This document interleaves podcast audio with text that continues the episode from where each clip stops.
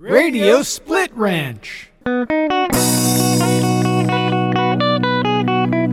Hello and welcome once again to Radio Split Ranch, a monthly visit with the Capital Region's great broadcasters of the past and sometimes present. I'm Warren Garling when I'm not on the radio. Do me a favor this month. Thank the kind gentleman who created and performs our theme music you're listening to right here, Drew Jacobs. It's so easy to do. Just visit his website at drewjacobs.com. You'll find his latest concert schedule and CD releases there, and you'll get a hint as to why he's such a good guy and wrote our theme on a wing and a prayer. Our time travel this month takes us back to the heyday of regional Top 40 radio, which, if you remember, was more than just your favorite music played by your favorite DJs. At least once an hour, many times twice an hour, award-winning news departments would keep you updated on the latest events happening in your neighborhood, your region, and, of course, the world. While I was studying broadcast journalism in college, we were taught that newspapers were yesterday's news, television was the day's news, but radio was this hour's news. And leading the way were news professionals like my guest this month. Here's my conversation with veteran newsman Don Fields. Enjoy. Well, Don, I think the hardest thing you're going to be doing here in the next few minutes as we talk is having to look at me. Because, I can manage that. Because everybody I talk to has no problem talking, and I imagine you're going to be in the same boat because you made a living at it for so long. Yeah, we have a lot to talk about, a lot to remember. We do, and we crossed paths a few times, which I've always been very grateful for because you've been gracious every time we have worked together. But in any event, let's start before that. Let's talk about how did little Donnie Fields decide, and I know that's an air name, how did he decide he was going to be a radio broadcast journalist? Well, news was always big in our house. My dad always read the paper. Remember that, reading the paper? Yeah. What a quaint custom. And it was printed on actual paper. No, at the time, yeah. No, yeah. Don't spread such rumors. Yeah. But at any rate, I got interested in newspaper at first, in print. I became the sports editor of my high school newspaper, Albany High, the Patroon. Albany High. So are you a local guy? Class of 67, Albany High. That dates me, but so what? You know? That's fine. That's fine. Yeah. And then I got more attracted to broadcasting. It seemed like a radio news was in its heyday at the moment, and I applied for a few positions. I eventually started doing news at one of my college radio stations. Oh, okay. I remember the first newscast I did was a night after the 1969 the 1969 World Series, where the Mets beat the Orioles. Amazing Mets. Yep, exactly. And I reported on the game and other news that evening on the college radio station. So it sounds to me, Don, like we started almost at the same exact time, because I started in June of 69 in radio. So it was the year of the Amazing Mets. It was moon landing. It was Woodstock. And it was a great time to get involved. A lot was going on. Yeah. And also, I got my first job in commercial radio in the summer of 69. No, we're not going to do Brian Adams here. And WHRL. Sure. 103.1, which is now WGY's FM signal. Right. And I worked with Joe Condon. Joe taught me radio. Wow. And I'm sure I'm not alone in that, having that distinction. Exactly. Joe was a great guy. Yeah. I think I was a difficult student at first, but he brought me along. And so I worked there through the summer before I went back to college. And then the following summer, I think I worked there as well. Okay. Now, and this is at which station again? WHRL. HRL, okay. It was easy listening, beautiful music. Oh, yeah. Remember that format? Oh, yes, yeah. Absolutely. I applied there, and actually the only reason I didn't start working there after college was that Kent Jones up in Saratoga was going to pay me 15 cents more an hour.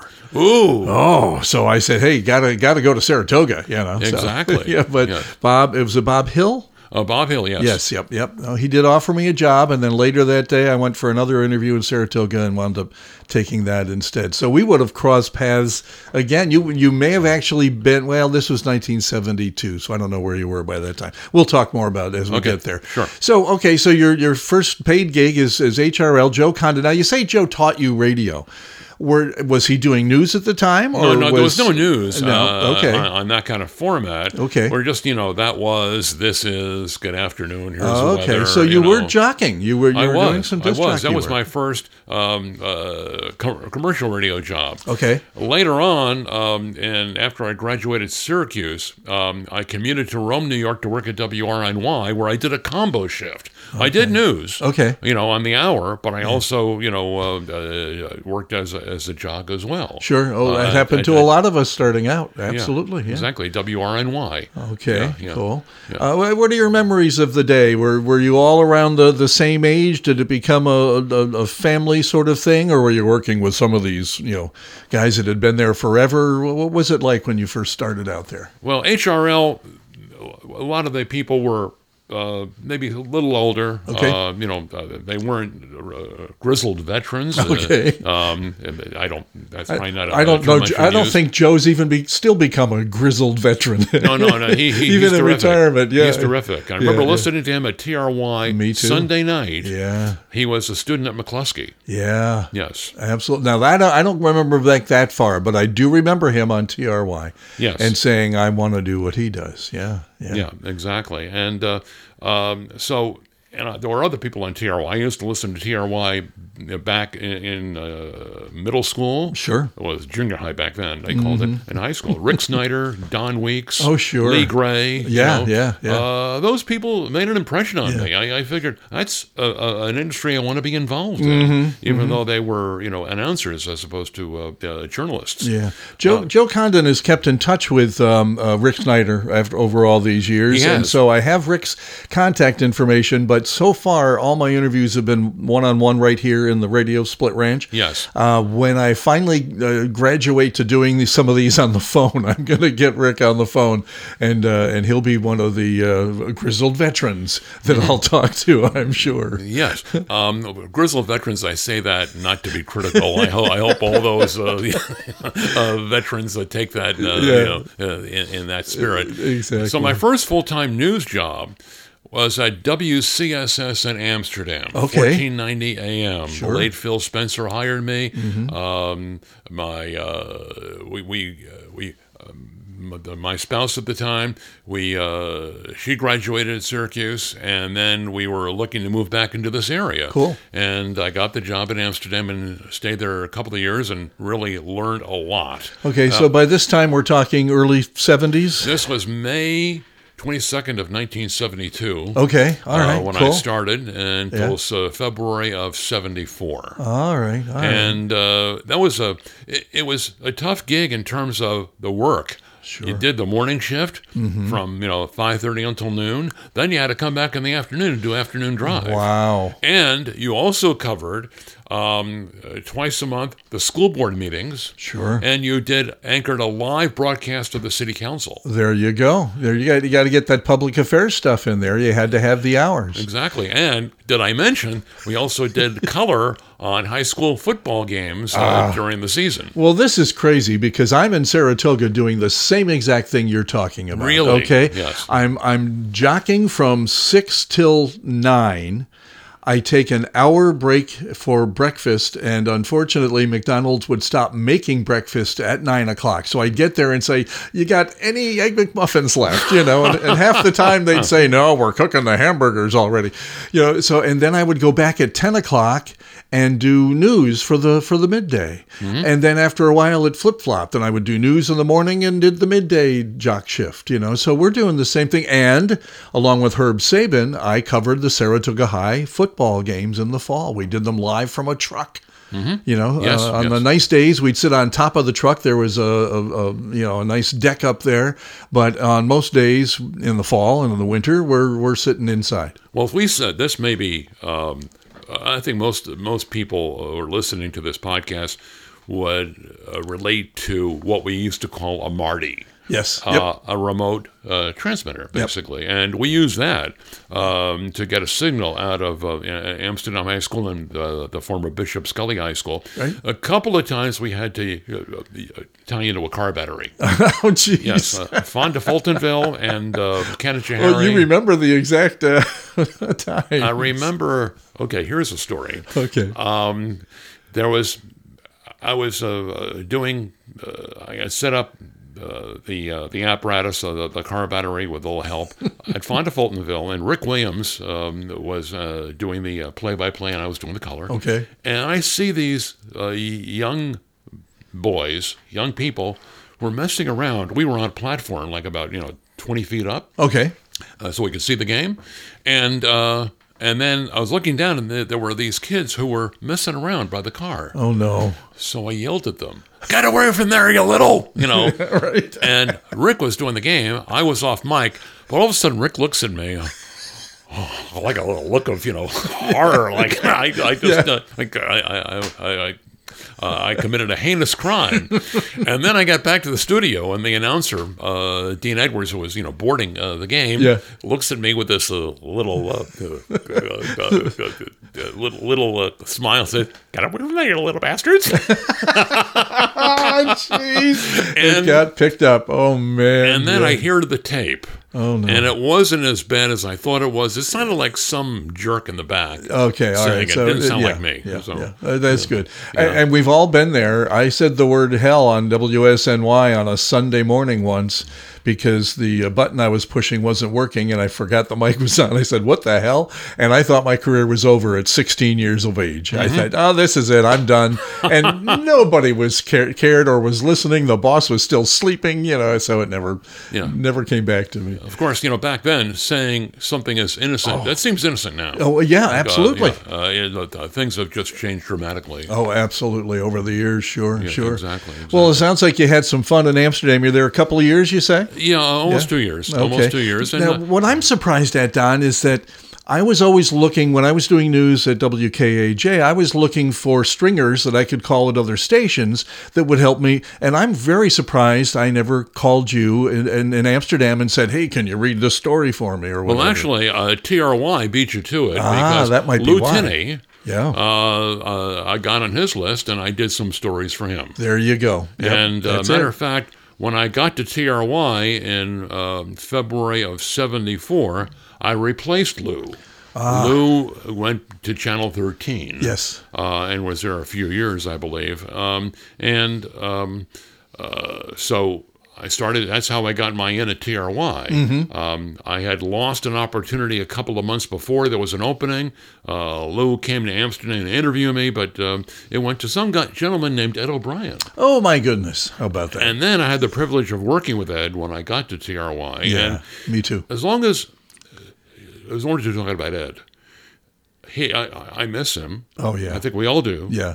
And he was so astute. He was brilliant. Yeah. He was ahead of his time. Mm-hmm. He had just amazing instincts. Yep. And I learned a lot from him. Cool. And we didn't work together that long at TRY, but I had to sign his working papers for him to work there. Mm-hmm. He was only 17 at the time. Jeez. And but he was terrific. And and also the one of the nicest guys you ever want to meet, and one of the funniest guys you probably ever would talk to. Yes, the man had a great sense of humor, and I really did enjoy. I worked with him very little, but in the time that I did at my stint at TRY, it was Ed that stood out above the rest. Well, I worked with him at Channel 10 later on, but we're getting out of chronology. That's fine. Yeah, let's not do that because we'll lose our way for sure if we go out of chronological order here. Exactly. Yeah. So you get to TRY eventually. Yeah, I got to TRY in February of 74, 92 4th Street on the second floor of the Proctor's building. Mm-hmm. And it was like I had, arrived at my... how can I put this? I'm at a loss for words for once. So it's my goal. Well, there you go. Since you were a kid at listening. The time. Yeah, yes. Exactly. And I worked with some of the people I used to listen to. Yeah. And I got to work with, I inherited Bob Slade. Okay. And he was great. I didn't know him before, but we got to be good friends. Cool. And he was there for a few years until he went to New York. And I think we've lost him since. Okay. I learned that at one of our lunches. Yeah. But you know, he was terrific to work with. And TRY, it was. We won several awards. Sure. I had a great team. If I may take a moment and mention please a few mention some of these names. Yeah. Yeah, and I apologize in advance if I missed a few people.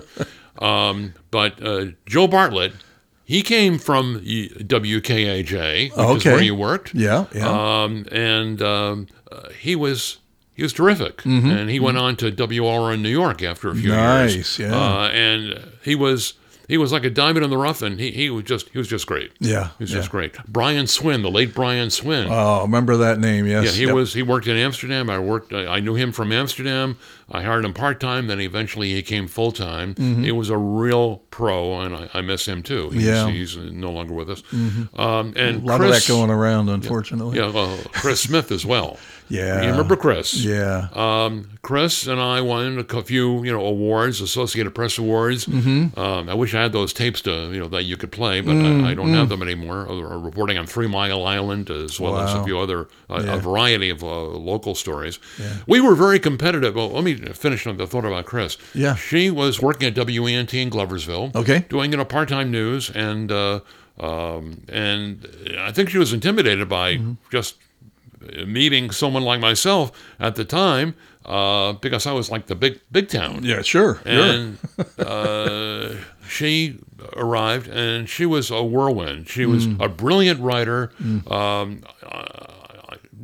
boundless energy, and did a great job for us. And, went the extra mile all the time. Probably one of the first female voices I remember on TRY, now that I think about it. And you may know more better than me, but one of the first female news voices I remember from TRY. I think we had Stormy Becker I know we did it at GNA for a while. Stormy worked for us. Yeah, yes. So, and that's what I want to get to, because I want to publicly...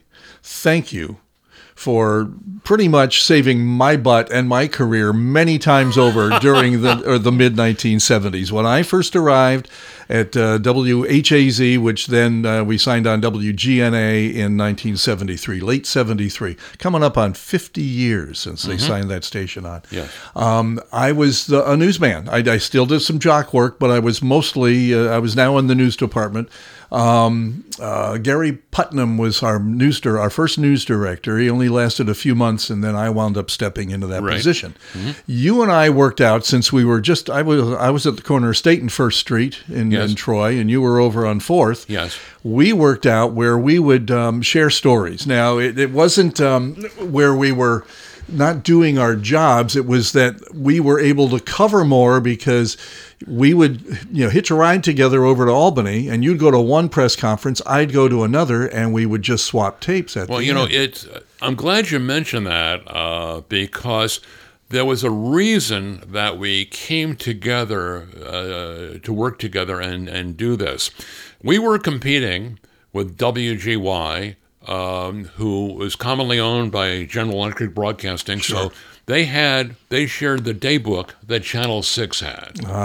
WROW knew a lot more events that were going on because they looked at the daybook from Channel 10. I think it was owned by both jointly owned by Capital Cities at the time, Capital Cities Broadcasting. Okay. So our respective staffs, would.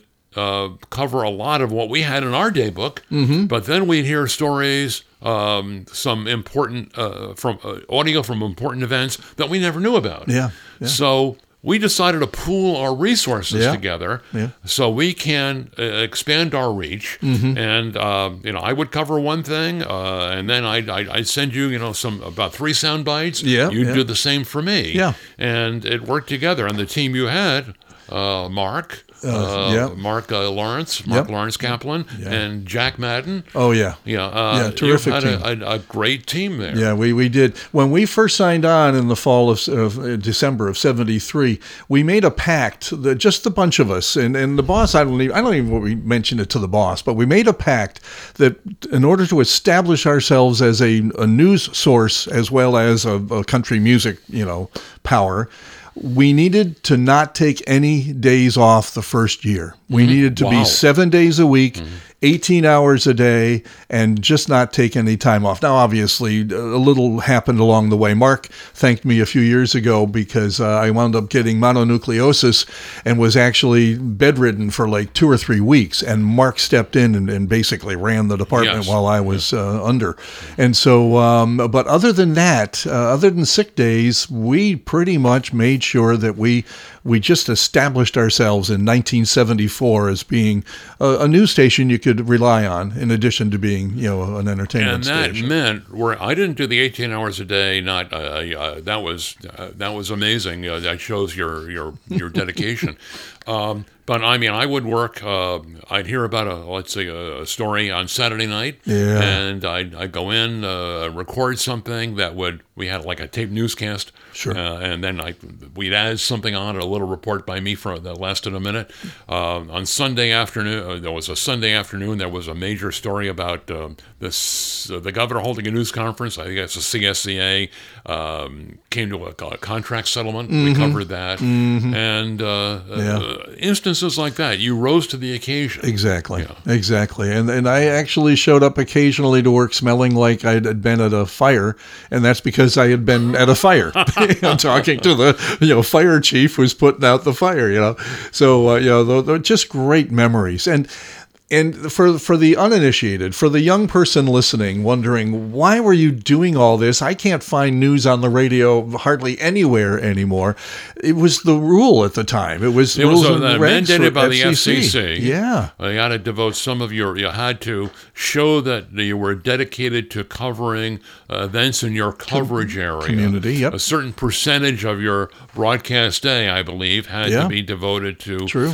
News, or I think it labeled it public affairs. Sure. And that's why we have these weekly public affairs programs. Oh, gosh. Did you enjoy doing those? It depended on the week and the guest. What my subject matter was, and who the guest was. I guess get a little closer here. Testing 1, 2, 3.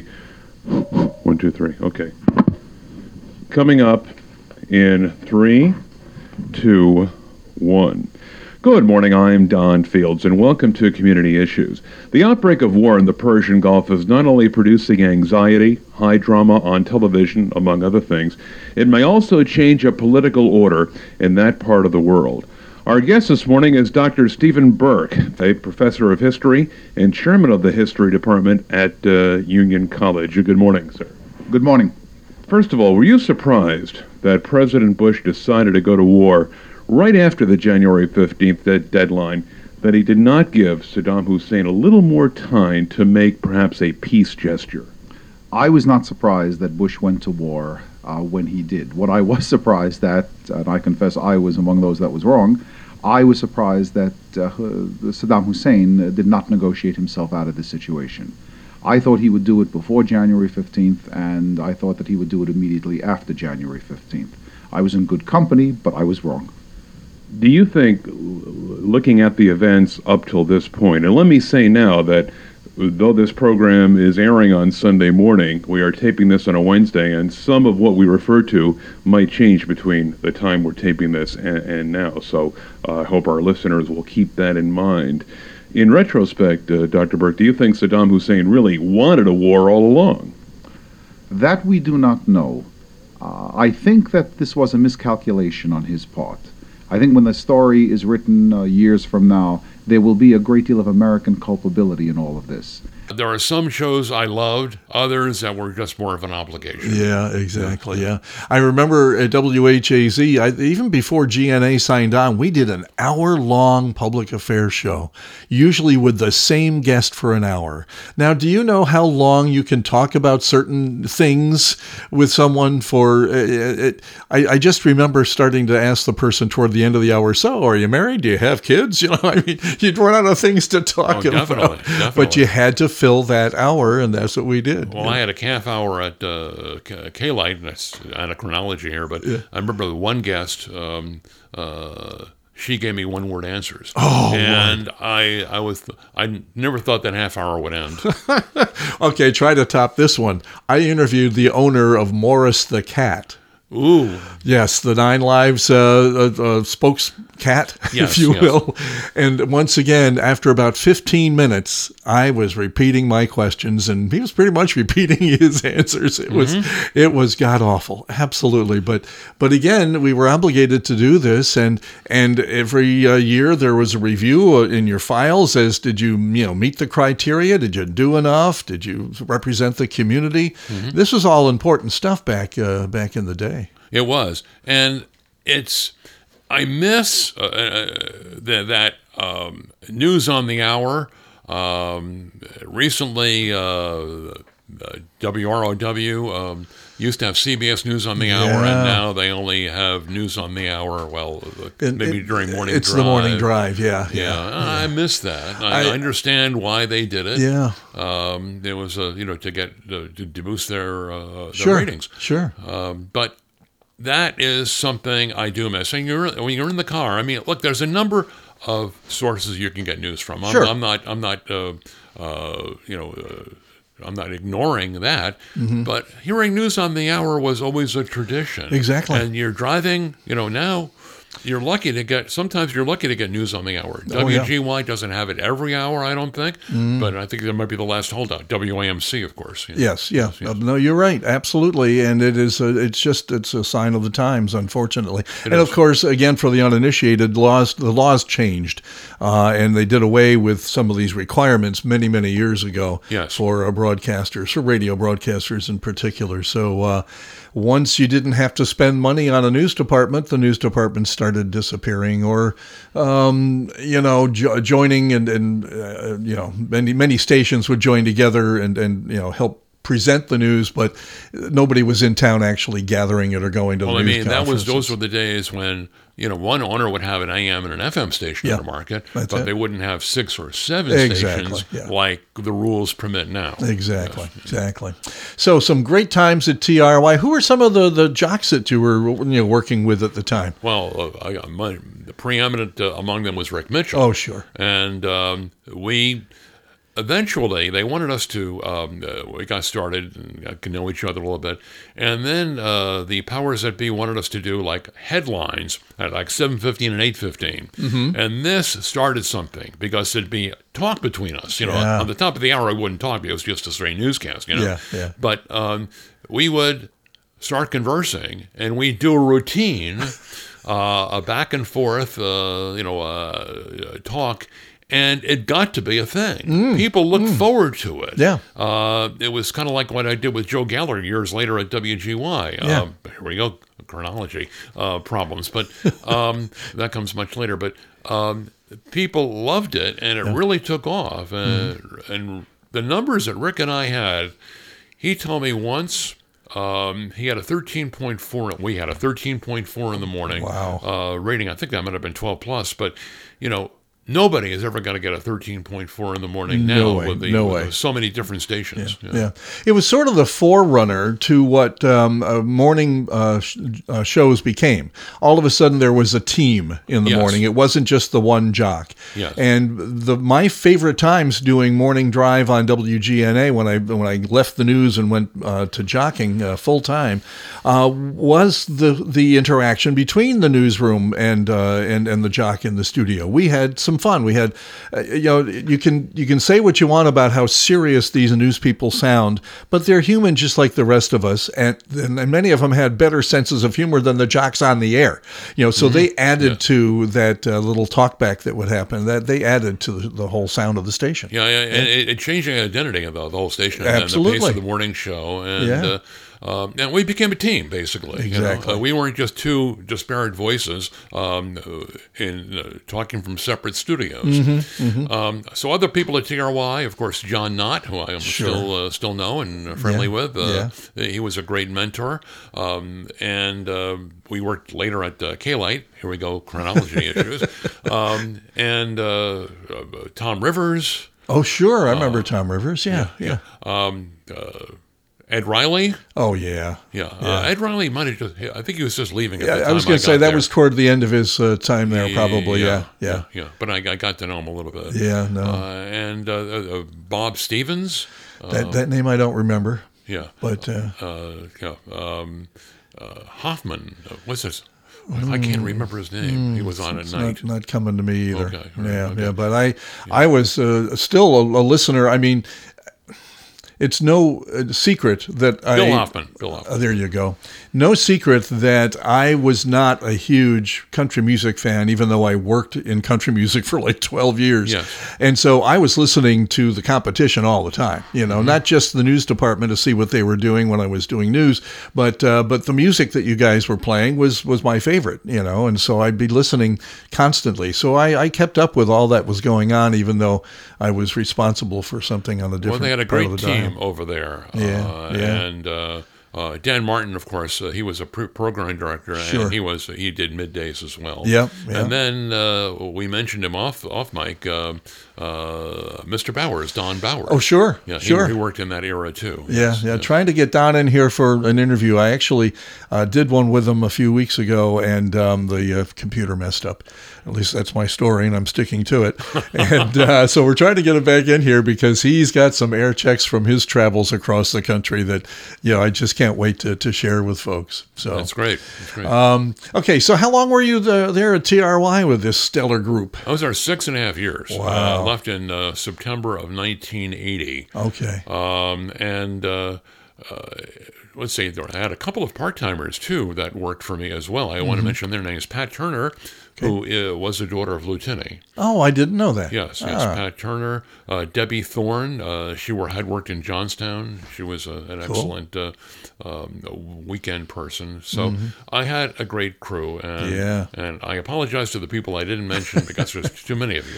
And they did come and go. I mean, sometimes you'd hire somebody, be thrilled to have them, and they were so good, they wound up elsewhere very quickly. Well, Dan Thomas, who is still, I think he's still in the area living in Amsterdam. He worked for me for a while too. Okay, there you go. Okay, so after TRY, I got an offer to go to WQBK. They were trying to build up their news department. They were losing Carol Pozeski. Okay, I remember Carol. I remember Pozeski, that name. Yes. She worked at several stations. Later worked for CBS Radio. Did News on the Hour. Cool. And I think that's where she was going actually. And so Larry Barnett met me. Okay. We met at a diner in Albany, the Gateway Diner. Okay. It was one-on-one. He wanted to make sure that, nobody knew we were meeting. And then in the next booth is an ad agency boss. Hey, I know. Your name is familiar. I know you. And Larry is just putting his face in his hands. Like, exactly. God. Well, if he didn't know the name, Don, your voice is so distinctive. I mean, obviously, when you open your mouth and start talking to somebody in those days, they must have said to you, "Oh, you're on the radio," or "You're a newsman." I did get that sometimes. Yeah. And I remember I was taking it. We were on our way to Maine with a then girlfriend. We stopped at McDonald's in Bennington. Okay, on our way. Yeah. And this young man says, out of the world, "Hi, Don. Do I know you? I know you from the radio." It's second nature. This happens all the time. Yeah. It didn't happen all the time, but it happened enough. Well, again, that distinctive voice and that authoritative quality that you added to your newscasts, absolutely. Yeah. So QBK, I mean, they were, as you say, turning a corner, trying to establish themselves a little deeper in the news department. So I the lineup there Bill Edwardson in the morning. Yep. Steve Fitz in the afternoon. Wow. Stevie Swire midday. Wow. And later on, they would add Tom Likas at night when they got permission to be more than a daytime station. Yeah. They were on the GROW. And then, of course, on the FM, I did, you know, news for the FM, too. Got Q104. Sure. Ellen in the morning. Yeah. She was great to work with. John Cooper. John Cooper, I was going to mention, had to be there. Sure. Yeah. Lynn Bramer. No, I don't know if I remember. Lynn Bramer went to Chicago. I think he just recently, we lost him just recently. Okay. And Dory Stein, a few other people. Nice. They were a great group of people at different... a different type of talent than I work with at TRY. Mm-hmm, mm-hmm. And I mean that in a complimentary sense. Oh, sure. And we put WQBK News, helped to put them on the map. There you go. I had Pam Carter. I don't know if you remember Pam. No. I met her there and later worked at Channel 10. Okay. As a matter of fact, Pam introduced me to my wife. Oh, I'll be darned. No, she wasn't my wife at the time. At the time. Yeah. But we got to be there. And cool. So QBK was a lot of fun. And there were a lot of... I think one of the guests who happened in was a guy named Rupert Murdoch. I'll be darned. And before, obviously, he became as famous as he is now. Sure. But I did interview him. Wow. Yes. Yeah. Pretty neat. Well, you've interviewed a few folks along the way. I'm glad you mentioned that. A few governors. And okay, good. Hey, I'm a radio guy. What can I tell you? Go ahead. There was... this instance I remember, I think it was February of 76. It might have been February 2nd of 76, but no way to check that. There was a presidential candidate coming through town. He had a media avail at the Albany airport. Mm-hmm. And the only people who showed up were Bob Lawson and I. Okay. And Bob being with Channel 10 at the time? Or PTR. Okay. PTR. He was the news director. He was my contemporary. And sure. We interviewed Jimmy Carter. Ah. And... nobody, he was such an outsider at that point. Yeah. Nobody ever thought he had a shot at the White House. Yeah. But we did like a 10-minute stand-up interview with him. Cool. And he couldn't have been nicer or more receptive. Mm-hmm. And we met his. There was an assistant named Jody Powell who later became his news secretary. Yeah. Or public affairs secretary, and so that was. Terrific. Wow. There's a memory, yeah, especially now that he's in hospice care at the moment. Yes, yeah, exactly, yeah. Exactly. Whoa, we've lived too long, you know? Some of these people, I think back, I interviewed George McGovern when he came through Saratoga Springs back in 72. I mean, just craziness, the elbows you rub, especially in the news department. Yeah. Well, I mean, I also attended events. President Clinton, UAlbany in 94, but it wasn't a one-on-one interview. Sure. Walter Mondale, Dan Quayle, Bob Dole. There you go. Okay, so I was there to witness their campaigning and coming through the area, mm-hmm. and those are experiences I will never forget. Absolutely, yeah. I interviewed O.J. Simpson back when he was a hero. You know, wow. He's a sports hero. Yeah. Anyway, times change along the way. So you're at QBK and doing a good job for them, I trust. And were you still doing the morning? Were you anchoring the mornings? Yes, I was doing mornings, yes. Figures. And I wanted to get into television because... hearkening back to what we said a few moments ago about the day books that ROW and GY would have, that they would... look into, because a lot of news sources would call television to alert them about an event. Yeah. They wouldn't bother calling radio because they didn't want to bother calling half a dozen or more radio stations, and half of which might not come. Yeah. So I wanted to be in television because that was really, I thought, where... that were more serious about news, mm-hmm. Even though radio news was still strong, but mm-hmm. you saw signs of it eroding a bit even then. So I applied to Channel 10, and I got into Channel 10. I was a producer. Okay.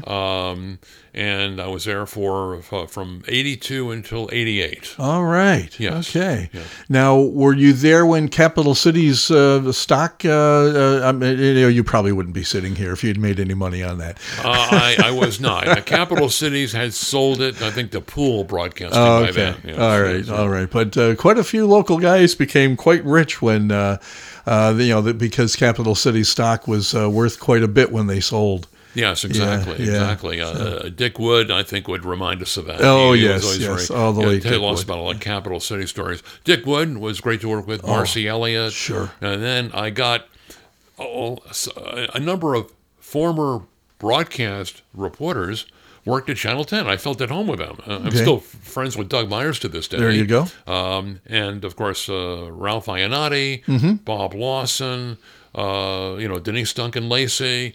It was a great group. And, again, there's probably a few people I'm leaving out, and I apologize for that. But and Ed O'Brien. Sure. And Rip Rowan. There you go. Yeah. Rip was the epitome of sports coverage in this area. And Absolutely. Rip worked at TRY back in the 60s. Now, he was in doing news. That part I don't remember. Wow. Yeah. Wow. He was there. Yeah. Now, Ralph Iannotti, I finally got a chance to meet a couple of years back, and he is back in the area, if not full-time, most of the time, evidently. He has family in Amsterdam. Exactly. That's where he was born and raised. Yeah, and he spent most of his TV career after he left here in Pittsburgh, yes, and had a stellar career there. So, I'm still trying to get him to sit where you're sitting, and we'll get him in here. Yeah, I'm sure he will. Yeah, soon as the weather improves a little bit more, spring gets here, we'll get him to sit there and talk with us. Terrific. So you worked with some real stars of the area that were just terrific professionals. It was a privilege. We had a reunion of the Channel 10 folks in 2019. Dick was still with us. Chris Smith was still with us. And they asked us about John McLaughlin. How can I forget Johnny Mack? Sure. I'm sorry, John. Yeah. But they asked us to talk about our experiences, and what I shared, and Nick Lawler, who's worked in radio earlier, I don't know if you know Nick. He became a broadcast executive, a consultant with Maggot, I believe. We both agreed. I spoke first and said, it was the thrill of working at Channel 10 was to be among these veterans of local news and follow their lead and just be in their company. It was a privilege. Yeah. I had worked with great people prior to that in radio, but then to get into television and even though it's behind the scenes, to work with these people, there's a lot more I learned, it was a privilege.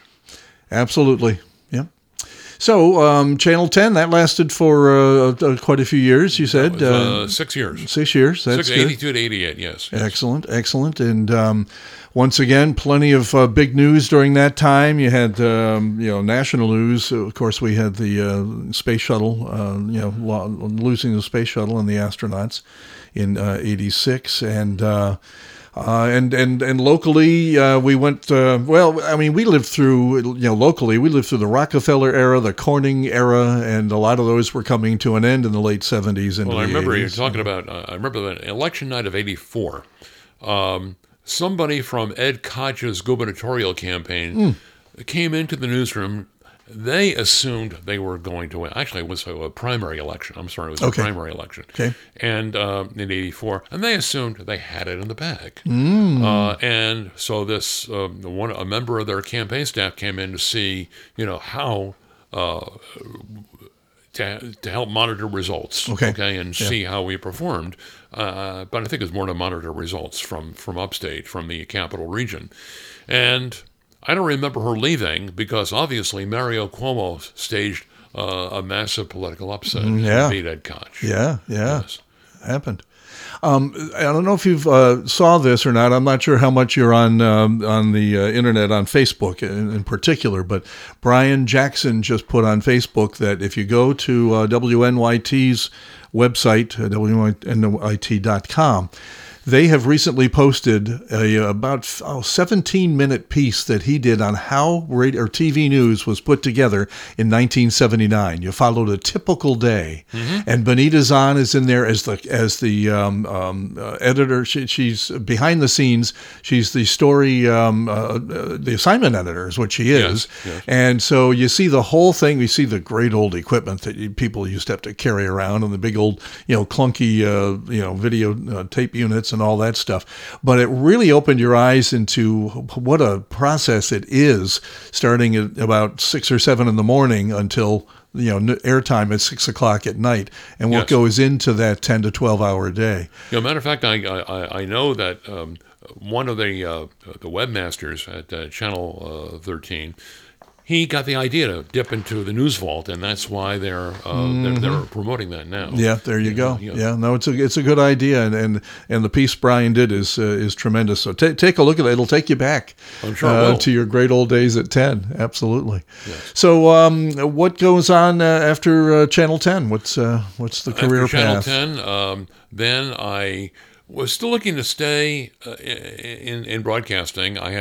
I went to Providence, Rhode Island, and I worked for WLNA, Channel 6 in Providence, Providence, New Bedford, and I produced a one-hour morning show, which was somewhat a pioneer at that point. Now everybody, of course, does morning shows, 6 to 7 a.m. Okay, and we're talking, what, 1988? 1988. Okay, all right. To early 89. Okay. Early 89.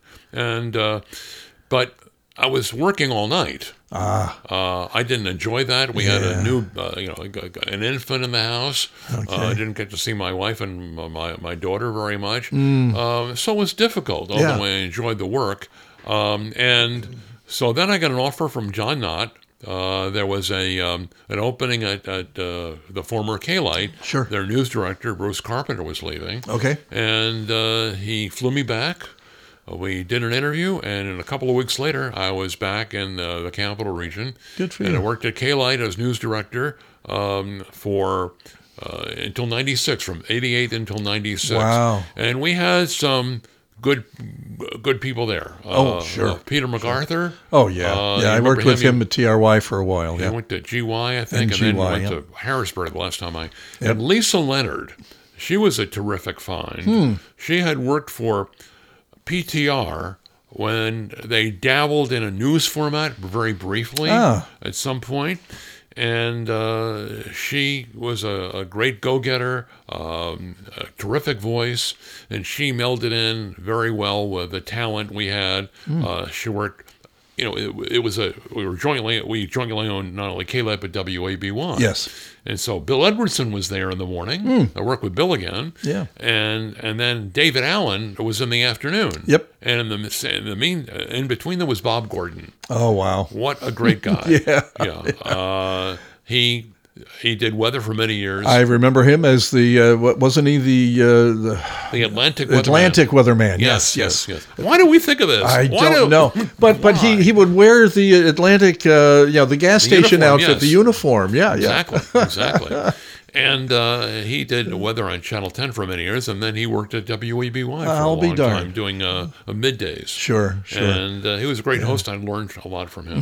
Mm-hmm. Yeah, he did a lot of commercial voiceover work over the years, too, into his later years. Yep. I remember I think he actually called me up once and said, I can't do this particular commercial next week. I'm not in town. Can you step in and do this for me? And I thought, well, it's a nice door that he's going to open for me. And he came back healthy, and there was no problem. I never heard from him again, but I enjoyed doing the commercial. I forget what it was for, but it was a kick talking to him. Yeah, no, he was a veteran. And, it was nice to get to know him for a while there. Mm-hmm. So K-Lite ended in 96. Now, is that probably your longest tenure, you think, 88 to 96? It was in broadcasting, yes. Yeah. It was in broadcasting. It was 8 years. Yeah. We were solo in news after 94. I think Lisa left, and they chose not to hire anybody to replace her. So we were doing news solo. It was kind of, I felt like I was making a difference, but I didn't have a lot of, I couldn't go out and really do a lot. And cover a lot of ground. There you go. So it was a little disappointing, but we were still on in the morning working with Rick, and that meant a lot. Mm-hmm. Yeah. Certainly different from the days when we had, usually the radio news departments had at least 4 or 5 people. And of course you add stringers to that from, other outside markets and quite a nice crew. But you know, again, as the 90s progressed and all of a sudden the rules changed about studio or station ownership, a lot of that started, you know, sliding off the. Well, that's what happened in '96. The owner didn't need a quote journalist on staff. Yeah, he used that term almost derisively, and he didn't want to pay for Associated Press. Yeah, the subscription he thought was just too expensive and wasn't worth his while. Now, going way back, your Syracuse degree, was it broadcast journalism? It was radio TV. Yes. Radio TV. Okay, radio cool. TV, yeah. It wasn't from Newhouse. Just to take you back. Radio TV wasn't incorporated into Newhouse until the following year. So I was under speech and dramatic art. Okay. They didn't take radio TV as seriously as they should have until then. Yeah. But I did graduate Syracuse, and you know, let's go Orange. Not doing well this year on the hoop, in the basketball court. But anyway, my broadcast career wasn't done after K-Lite. Okay. I did move on to non-broadcast jobs after that. Mm-hmm. But I did find, Chuck Custer knew me. I knocked at his door, and we arranged it so I would be a part-time.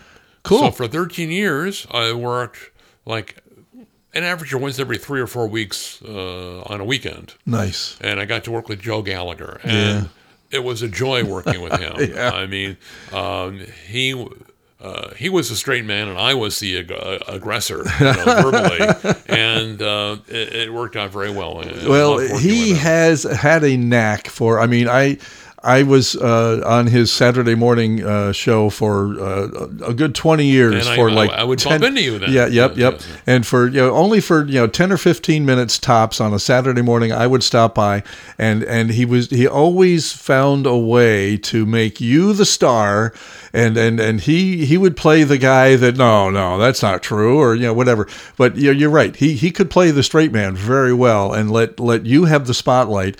And still hit punchlines, and still have fun. Yeah, and it was a lot of fun. I mean, especially he wouldn't have guests early in the morning because it was just too early. Nobody was up, whether they come in live or on the phone. Yeah. But so we would talk after the 6 a.m. news. Probably, 6:15, 6:20 or something. Exactly. When you're supposed to be back in the newsroom gathering more news. Exactly. And he's got you stuck live on the air. Yeah. Then after, for example, I might get through with him at 6:17, and then, my God, I got another newscast to do at 6:30. Yeah, exactly. Yeah. No, those were the days. We had a lot of fun, and Joe certainly. I was a fan before I met him, and even more of a fan as we worked together over the years. Yeah, trying to get him to come to our lunches anymore is a little tough, especially since he became a grandfather for the first time. But yeah, occasionally he'll show up and add to the craziness. Yes. I see his emails on the Louis the invite, Louis lunch circuit, and he's one of a kind, and comes up in a lot of conversations I have here in the Radio Split Ranch. Well, he's got a lot. He's used a lot of tread. Yes, and I say that in a positive sense. Oh, absolutely. He's had a long career, and I'm glad he's getting recognition for it, whether it's here or in other places. Absolutely, I agree. So that's cool. What were you, and I did the same thing that you did. I left radio full-time in '86, and within a year or two I was back part-time, which I did for another 30 plus years. So what were you doing on the outside of radio to help put food on the table? Well, I after broadcast, I obviously, as we had discussed, there was fewer opportunities in broadcast news, and I had wanted to get into media relations or public relations, whether it was with state or with another organization. There was a small business organization in Schoharie, based in Schoharie, statewide, called Support Services Alliance. Okay, they opened the door for me. In March of 89, was it? No, it wasn't 89. It was later than that. It was after K-Lite. It was March of 97. And I worked at 13. Matter of fact, for 6 months. I missed. There's one thing I did miss here.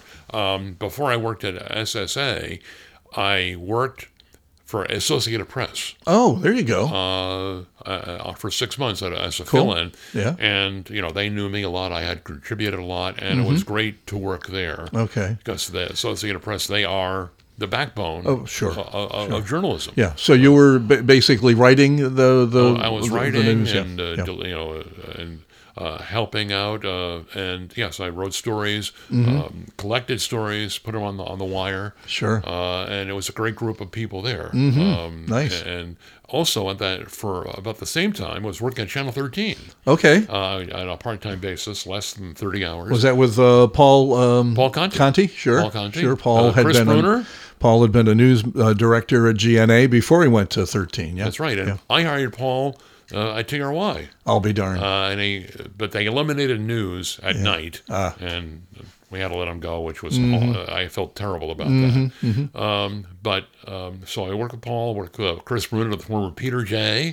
Sure. WPTR. Yeah. And Chris Compostasi, Ed Daig. Yeah. John Gray, Jim Cambrick. Wow. Roger Weiland.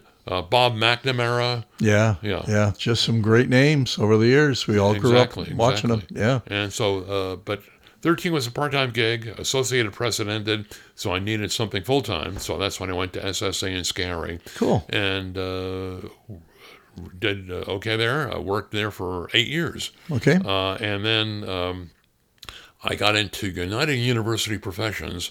UUP, as they refer to themselves often for short, and they are the union representing State University of New York faculty, and they also represent faculty at 3 State University hospitals in Brooklyn, Stony Brook, and Syracuse. You always had to mention that. So that's still ingrained in my brain. And I worked there for 12 years until I retired. Wow, very good. Denise Duncan Lacey knew me from Channel 10. She got me in there. Nice. And I really enjoyed working with the people and the faculty members. Yeah. I met some great people, and I treasure working with them always. Yeah. I don't know if it's different in other professions or not, but certainly in radio and TV broadcasting in general, it wasn't always what you knew; it was who you knew. They would open, doors would open because you worked with somebody or you came across them or you saw them at news conferences all the time, and eventually the relationship would get to the point where they'd say, man, I hope I get to work with this person. Maybe I can hire this person or at least get them a gig somewhere where we'd have some more fun together. There was a lot of that.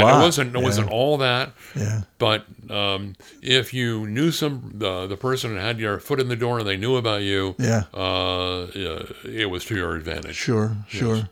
So, did you miss the business by the time you got out of it? Did you miss the news gathering, the deadlines, and the? Well, the fact that I was at WGY till 2009. Oh, there you go. And I worked election nights too. Okay. Yeah.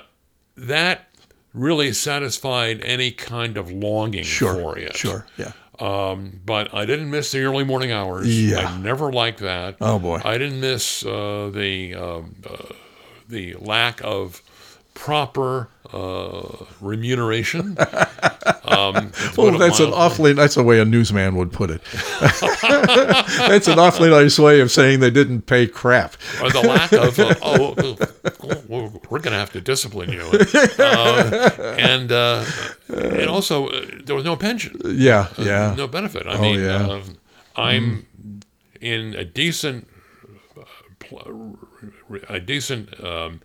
what's the word I'm looking for? A decent place now in terms of retirement income, because I worked for a non-media organizations. Oh yeah, working in media relations, but not working for broadcasters. Sure.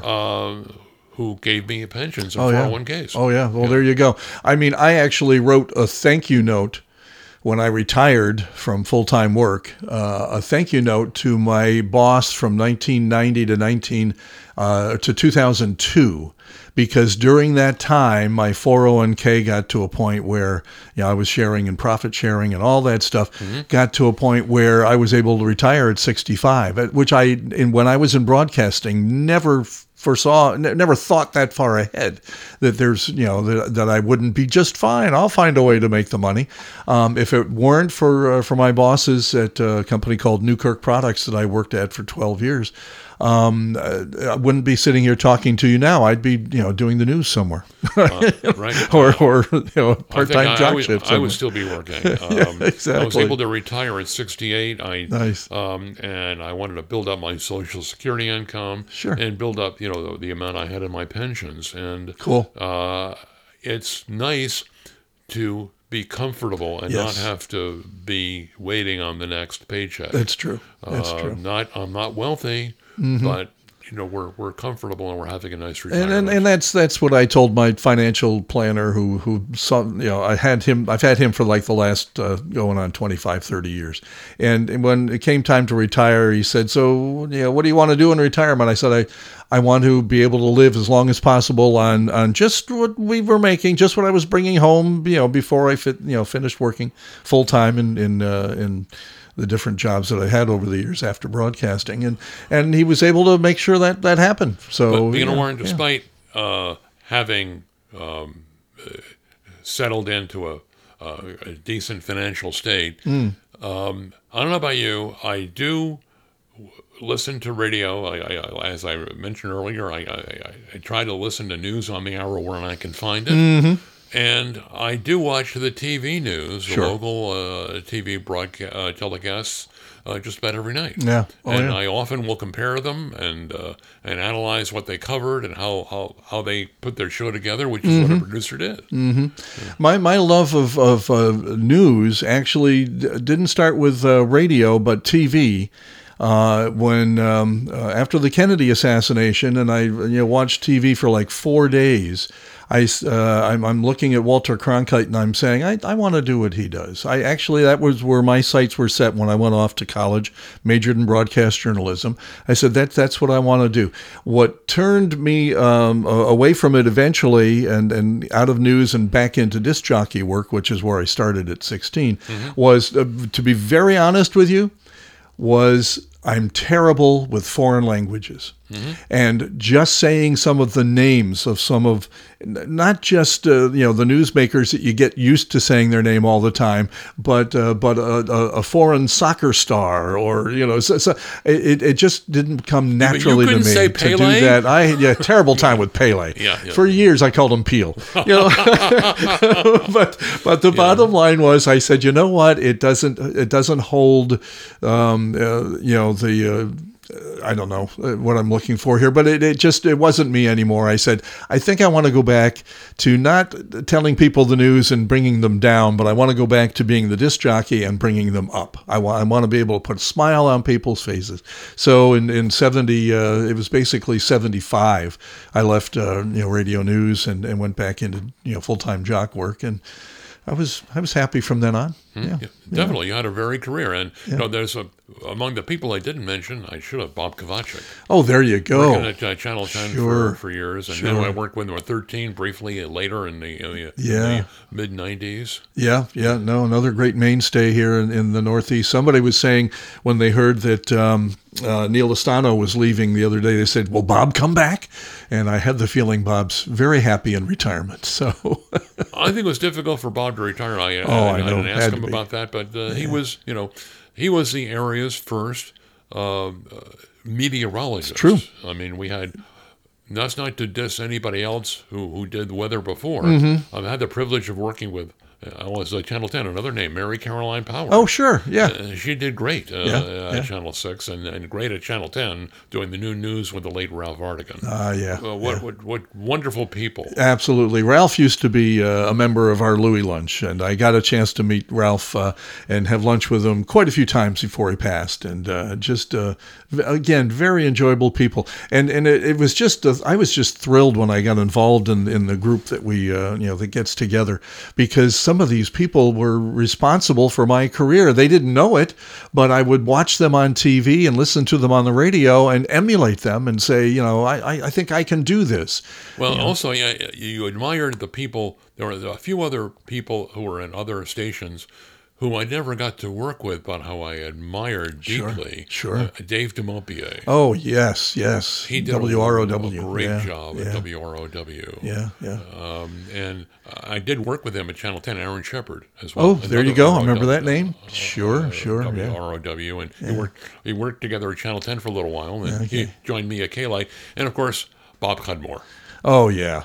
Well, Bob Iron Bob is a fill-in for me at K-Lite. He did a great job. Yeah. And what a great guy. Absolutely. Well, luckily we've had some of those folks sitting here where you are, and I'm still trying to get some others here. I'm going to mention some names we've already mentioned, and if you come across them and talk with them, see if we can do what you can do to convince them to come in here. Okay. Joe Condon's top of my list. And Joe just right now just not in a position where he wants to sit and talk about this, but we got to get him on record because he's the grand old man, if you'll pardon the expression, of broadcasters in this area. He's been doing it since, like you say, since he was a high schooler. Yes, in the 60s. In the 60s, and so we've got to get him sitting here. I've already talked about Ralph Iannotti, who said he'll do it. We just have to find the right time to do it. David Allen's another one. Yes. David, he's being very honest. He says, you know what? I have forgotten more than I ever knew about the people I worked with, and then he said, I'd just be afraid I'd leave somebody out, and I don't want to do that. And so, but, again, if you come across some of these folks, because I know you know them, just say, hey, this is fun. He's you have to look at him for an hour, but he's not, it's not terrible. And I just want to, it's just a conversation like we've had. And then that's the fun part of this. Yeah, exactly. Yeah. It's, you realize sitting here and discussing this with you, how many people you worked with, how many experiences you had. Now life, it's having a family, you have a different perspective. Yes. You cannot devote the time and attention and the dedication. You talked about working at WGNA, no vacation for a year, working 18-hour days. Mm-hmm. You can't do that with a family. Mm-hmm. You just can't. No. And you can't have a career and a family, a career like that. Mm-hmm. So your focuses change. Your focus changes, and they do. And that's where we're at now. Yeah. Well, it's been a blast catching up with you and talking to you. And I always learn something about, even though I've known somebody for 50 years, I'm always learning something new about them and some of your travels and travails. And thrilled to see you as healthy as you are. Knock on wood. Yes. And we seem to have come out pretty much the other side of this COVID thing. And most of us are in pretty good shape and hope to stay that way. But I wish you the best in the rest of your hopefully long retirement. Well, thank you, Warren. It's been thank you for letting me visit the Split Ranch and share some moments with you. Well, I've enjoyed it. We'll talk again soon. Take care. Good.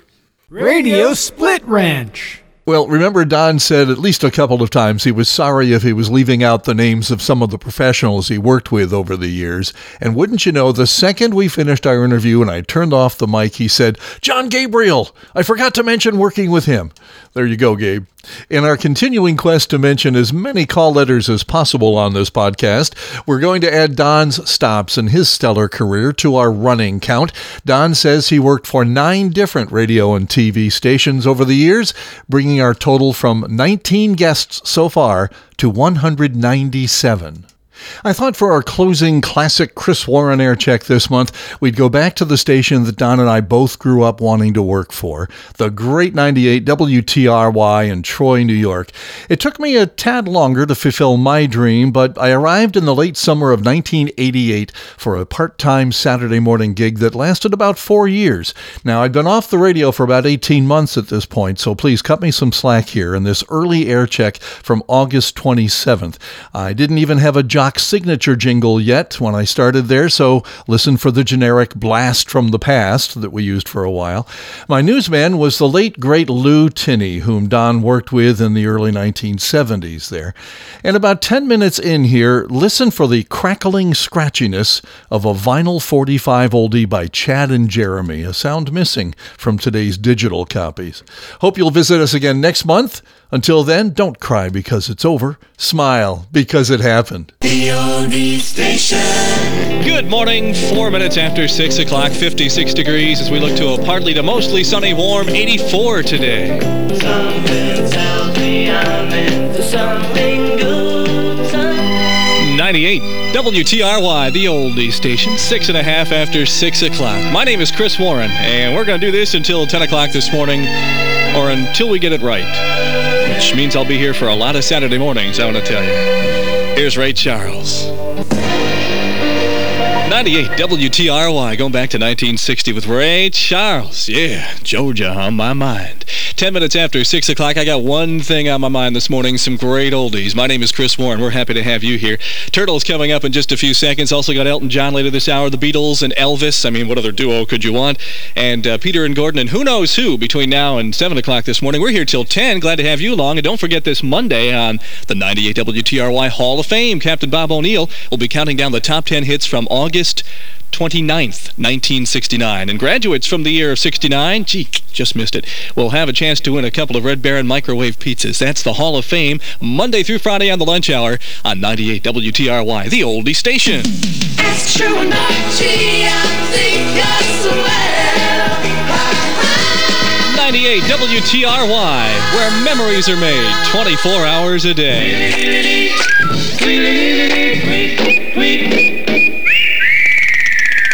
1958 on 98 WTRY. That's Bobby Day, of course. Rockin' Robin. Thank you. Thank you. That's all right.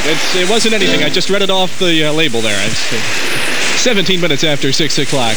A partly to mostly sunny and warm day today coming up. High 84. According to Tony Vizzano, we'll get a clear to partly cloudy night tonight. Mild low 60 right now. We've got some sun coming up and 56 degrees at 98 WTRY. Hey!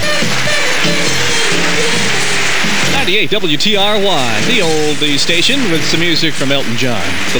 Benny and the Jets from 74. It's 22 after 6 o'clock, 56 degrees, some sunshine coming up, and the forecast as well.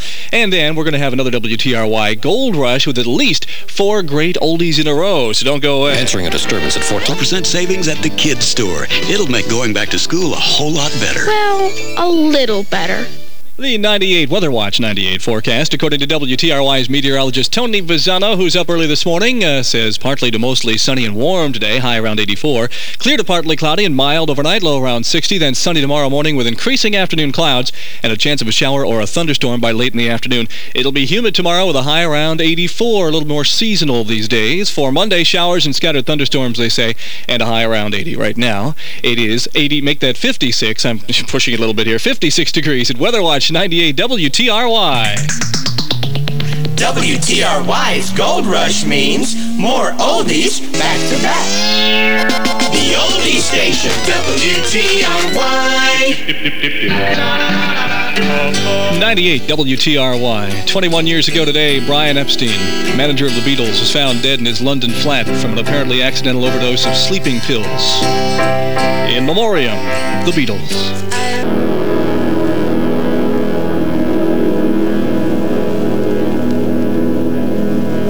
Nobody plays more oldies than 98 WTRY.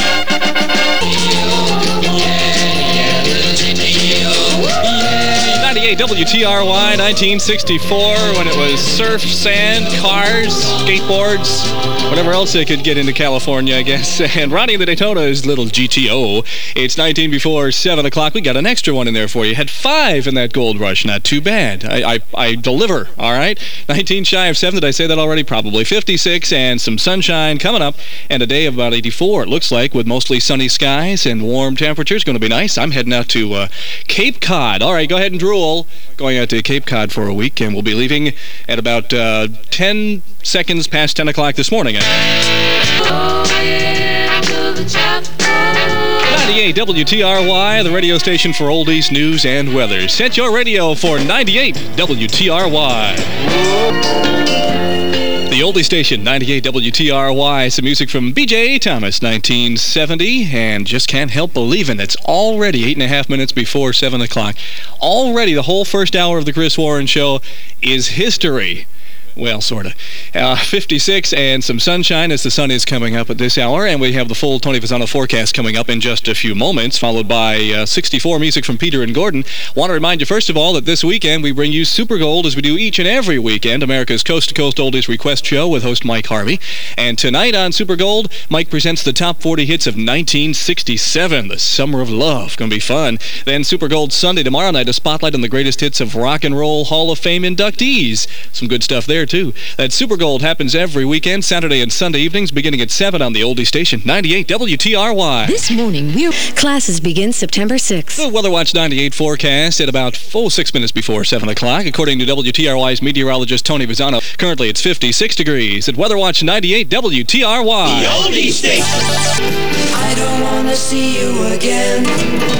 98 WTRY, only one thing ever was wrong with that song. It was only a minute and 57 seconds. I love that thing. 3 minutes before 7 o'clock with the music you and I grew up with on 98 WTRY. My name is Chris Warren, and we're going to head into Lieutenant News in just a few moments with Sam Cook, but we do have a moment or two to tell you about today's birthday so that you can send birthday cards to these people. Make sure you send belated birthday greetings because they're all, born on this date. Tuesday Weld, 45. Remember Tuesday Weld? Boy, you are old. She was born Susan W. Weld, I guess, in New York City 45 years ago this day. Martha Ray is 72 today, Martha Ray. Fantastic comedian. Born Margaret Reed in Butte, Montana. Tarzan is 76 today, and I'm talking about the original appearance of the ape man in the All Story magazine. And Mother Teresa is 78 today. Just a few people you might want to send cards to. WTRY for the Capital District. From the past, WTRY, the oldie station. It's the little old lady. 98 WTRY, the oldie station from 1960. Blue Angel, Roy Orbison, Sha-la-la, Doobie Wah, Bum Bum Bum. Yep. I love it. I mean, where else but in America? 12 1/2 after 7 o'clock. My name is Chris Warren. We've got 56 degrees, sunshine, and a high of 84 expected today. Also got music this hour from Wayne Fontana and the Mindbenders, the Beatles. Let's see, Chad and Jeremy will be here, Richie Valens, and many more. And we've got at least 3 in a row with another WTRY Gold Rush coming up in just a moment. First of all, though, you remember Cousin Brucey. Everybody remembers Cousin Brucey. If you didn't catch him last week, you caught him when you were growing up on the radio. Well, this weekend, it's Cousin Brucey Cruisin' America, and on Cruisin' America you'll hear interviews with Gladys Knight, Richie Havens, and the genius of Ray Charles in concert. That's Cruisin' America with Cousin Brucey tomorrow morning, 10 o'clock, right here on the oldie station, 98 WTRY. Yesterday's greatest songs are on the oldie station, 98 WTRY. Don, you got a groovy kind of love.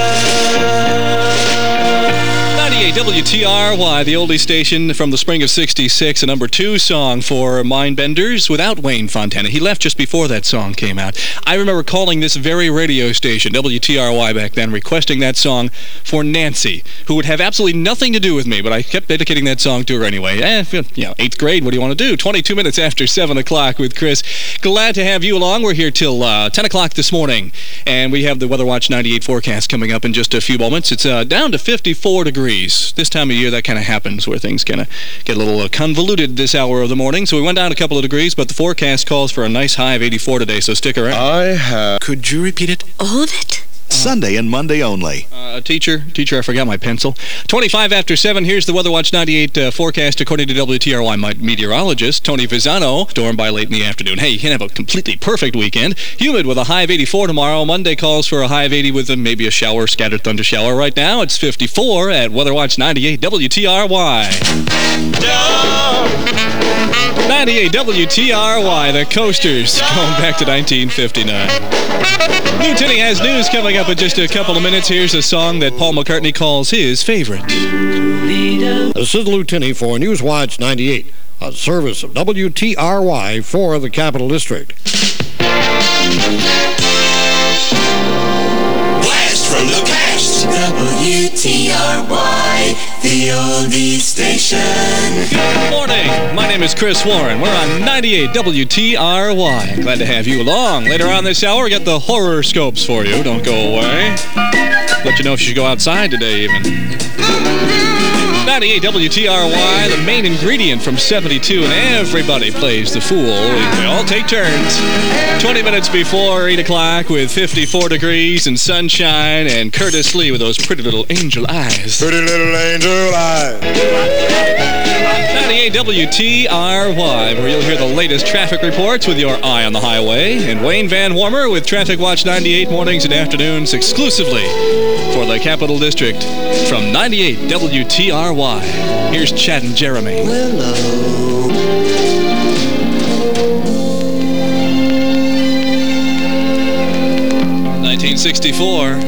From 98 WTRY with all your favorite oldies. Let's go back to 1958. Richie Valens.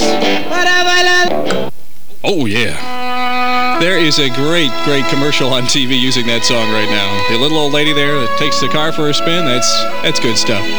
12 and a half before 8 o'clock, 54 degrees. We're going toward 84 today, 30 degrees to go. I'm counting them down. On 98 WTRY. Was it really 20 years ago this time of year for Dion? Abraham and Martin and John.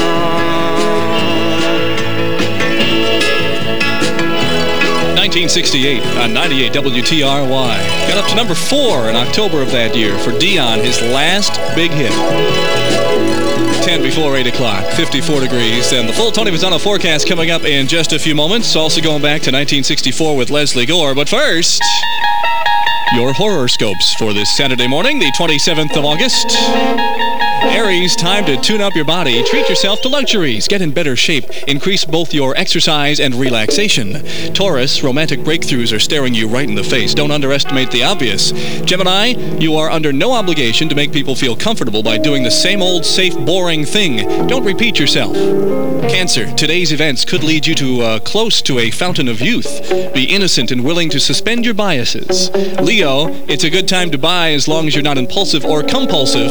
And Virgo, when your golden opportunity comes into view for a brief moment, pounce. Don't let it get away. We'll have the rest of your horoscopes for this day right after we listen to the Disney Channel here. The Disney Channel, America's family network. Ask Sherwin Williams. Sale ends September 17th. The Weather Watch 98 forecast according to WTRY's meteorologist Tony Vizzano. Currently 54 degrees at Weather Watch 98 WTRY, and the rest of your horoscopes this morning.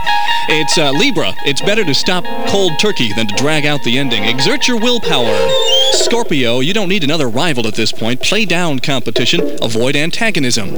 Sagittarius, it's an impulsive day. Prime time to elope, escape, or make a bold bid for something that has been forever out of reach. Capricorn, the wild things are getting restless. Better tame them now while you still have the upper hand. Aquarius, sins of omission are the worst kind. Don't leave out a single fact. Don't skip a single step. And Pisces, love is coming at you from the blind side. Expect the unexpected. Those are your horoscopes for this Saturday, August 27th, 5 minutes before 8 o'clock. The oldie station, TRY. Baby, I know that. Oh, oh, oh, baby, I know. 98 WTRY, Leslie Gore, and Maybe I Know. 2 1/2 before Lutini News at 8 o'clock this morning. And, hey, they are really getting ready for a big weekend in Deming, New Mexico. Today is the Great American Duck Races, the richest duck races on Earth. That's what it says here. They're going to crown the Duck Queen today and tomorrow in Deming, New Mexico. And all I can say to that is don't send me the bill, okay? Hey, listen, I know you don't believe this, but I didn't write that line. I'm sorry. Here's Tommy Rowe. Sweet. A service of WTRY for the Capital District.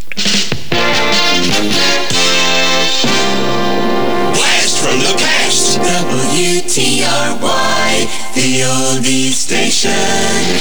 That's him, the original blast from the past. My name is Chris Warren. 7 minutes after 8 o'clock with the Four Tops.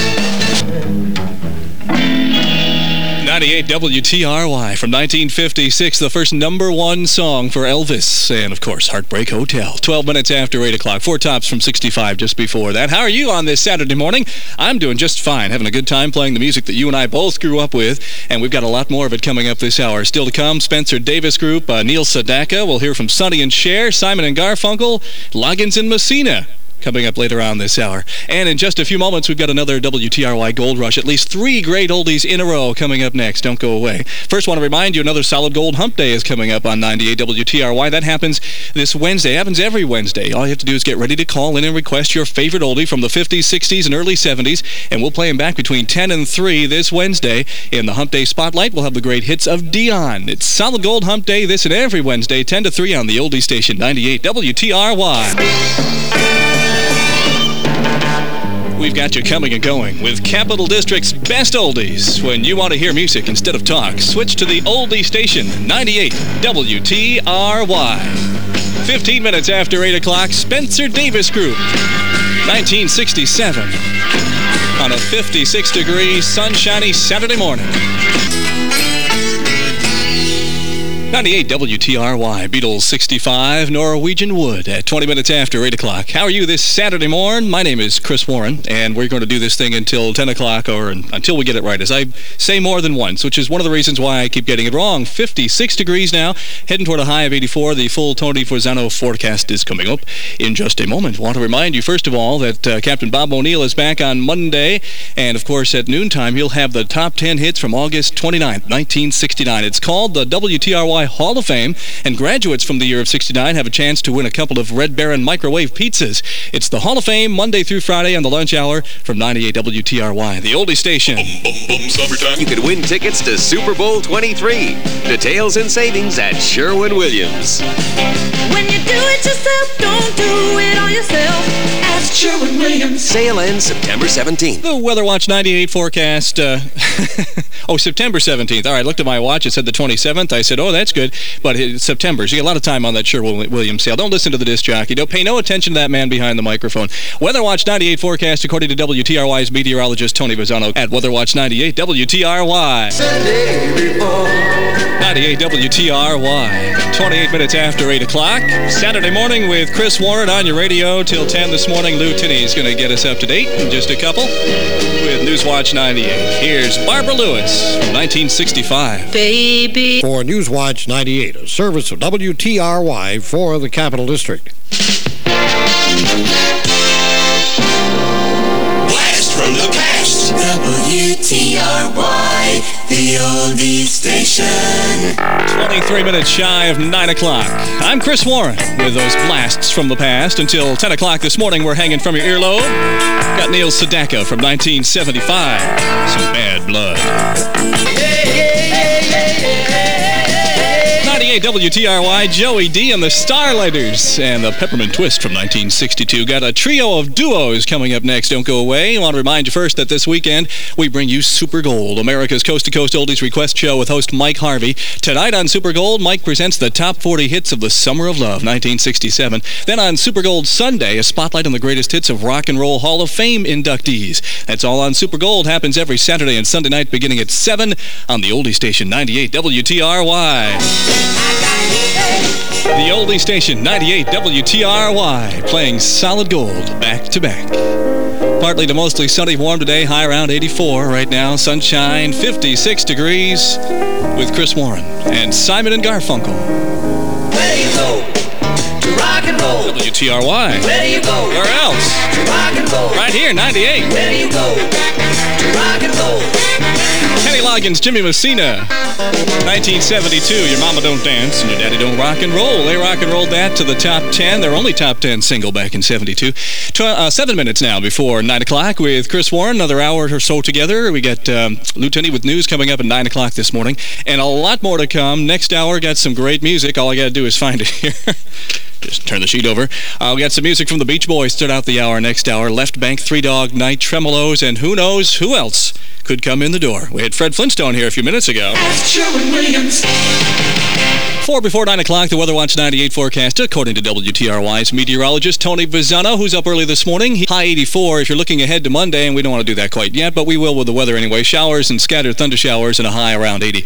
Currently 56 degrees and sunshine at Weather Watch 98 WTRY. Got to check this date in history. I never go into a newscast without finding out what happened before on this date in history. In 1928, the Kellogg-Briand Pact was signed in Paris, outlawing war and providing for the peaceful settlement of disputes.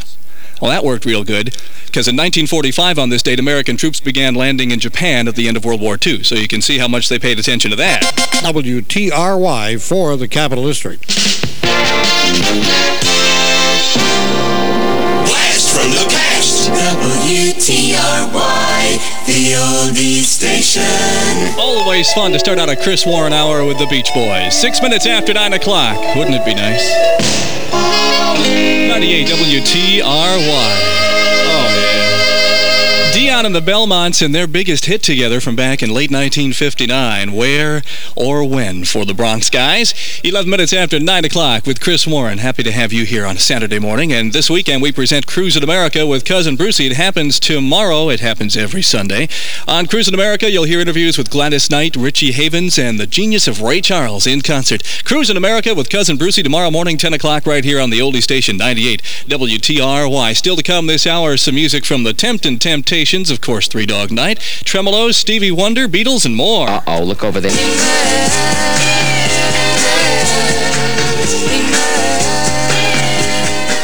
WTRY, the home of the Capital District's oldie station. 17 after 9 o'clock. 64 degrees with a temptation.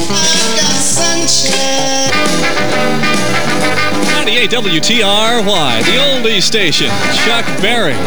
Would you believe that man didn't have a #1 song until 1972? He started his career in 1955. Hard to believe. That was a top 10 oldie right there. No particular place to go this morning, so we were glad to have you right here at 98 WTRY, 22 after 9 o'clock, 64, and sunshine, and the full forecast is right around the corner. Attention, parents. New at McDonald's. No. At McDonald's. Nice. Anytime. The Fiesta Break it. Colada. Shake it. Fiesta Colada. Shake. At participating stop by McDonald's. Naturally and artificially flavored. Available for a limited time only. The Weather Watch 98. I do that every time I come out of that commercial. I do the same thing. The Weather Watch 98 forecast. I get into the beat, can't get out of it. According to WTRY meteorologist Tony Vizzano, currently 64 at WeatherWatch 98 WTRY. 98 WTRY. And Jimmy Darren, no relation to Bobby. They even spelled their names differently, so you wouldn't be confused. Of course, they look so much alike. Here's the left bank. For Newswatch 98, a 24-hour service of WTRY for the Capital District. From the past, WTRY, the oldie station. With Chris Warren and Three Dog Night. 98 WTRY, Buddy Knox and Party Doll. I have a copy of that single at home myself. I do. It's in pretty good shape, if I do say so myself. Better shape than I'm in from all those years. 19 shy of 9 o'clock. That, of course, is Party Doll. Before that, the Three Dog Night from 69. And one. Can't think of anything funny to say about the #1, so we won't do it. We're going to be here for another few minutes. Captain Bob is coming in at 10 o'clock this morning. I'm here at 9 o'clock, yes. He'll be in at 10 o'clock this morning. And he's read your card, right, yes. And coming up, he's got some fun on Wednesday. He has a good time on Wednesdays because you can call in and program his show. He doesn't have to do it, so he loves it. Get ready to call in, request your favorite oldie on the Solid Gold Hump Day, your oldies from the 50s, 60s, and 70s. He'll play them between 10 and 3. And in the Hump Day Spotlight, the greatest hits of Dion, so don't miss it. The Solid Gold Hump Day. This at every Wednesday, 10 to 3 on the oldie station, 98 WTRY. The oldie station, 98 WTRY, with the greatest hits of all time. They're right here. Don't go away. Captain Bob's coming up. I can tell by the stacks of wax he's piling in the back of the room that it's going to be a good day. Here's Stevie. 98 WTRY, Stevie Wonder, back when they took the word little off of the front of his name, I believe. And If You Really Love Me, that's going back to 1971. Still got some Beatles and Elvis to come. That's the way to wrap up a show, huh? We're going to have some fun for the next 10 minutes. And then, of course, it gets even better with Captain Bob a little after 10 o'clock this morning. And he's got, on Monday, the top 10 hits from August 29th, 1969. It's called the WTRY Hall of Fame. And graduates from that year of 69, we've got a chance for you to win a couple of Red Baron microwave pizzas. So be listening to Hall of Fame Monday through Friday on The Lunch on 98 WTRY, the oldie station. Spit it out, Chris. Friend card that pays you back. The Weather Watch 98 forecast, according to WTRY meteorologist Tony Vizzano. Sunshine at 98 WTRY. The oldie station, TRY. Christmas time is here. 98 WGNA, WTRY. Chris saying have a good week. We'll catch you in a couple. Here's Elvis.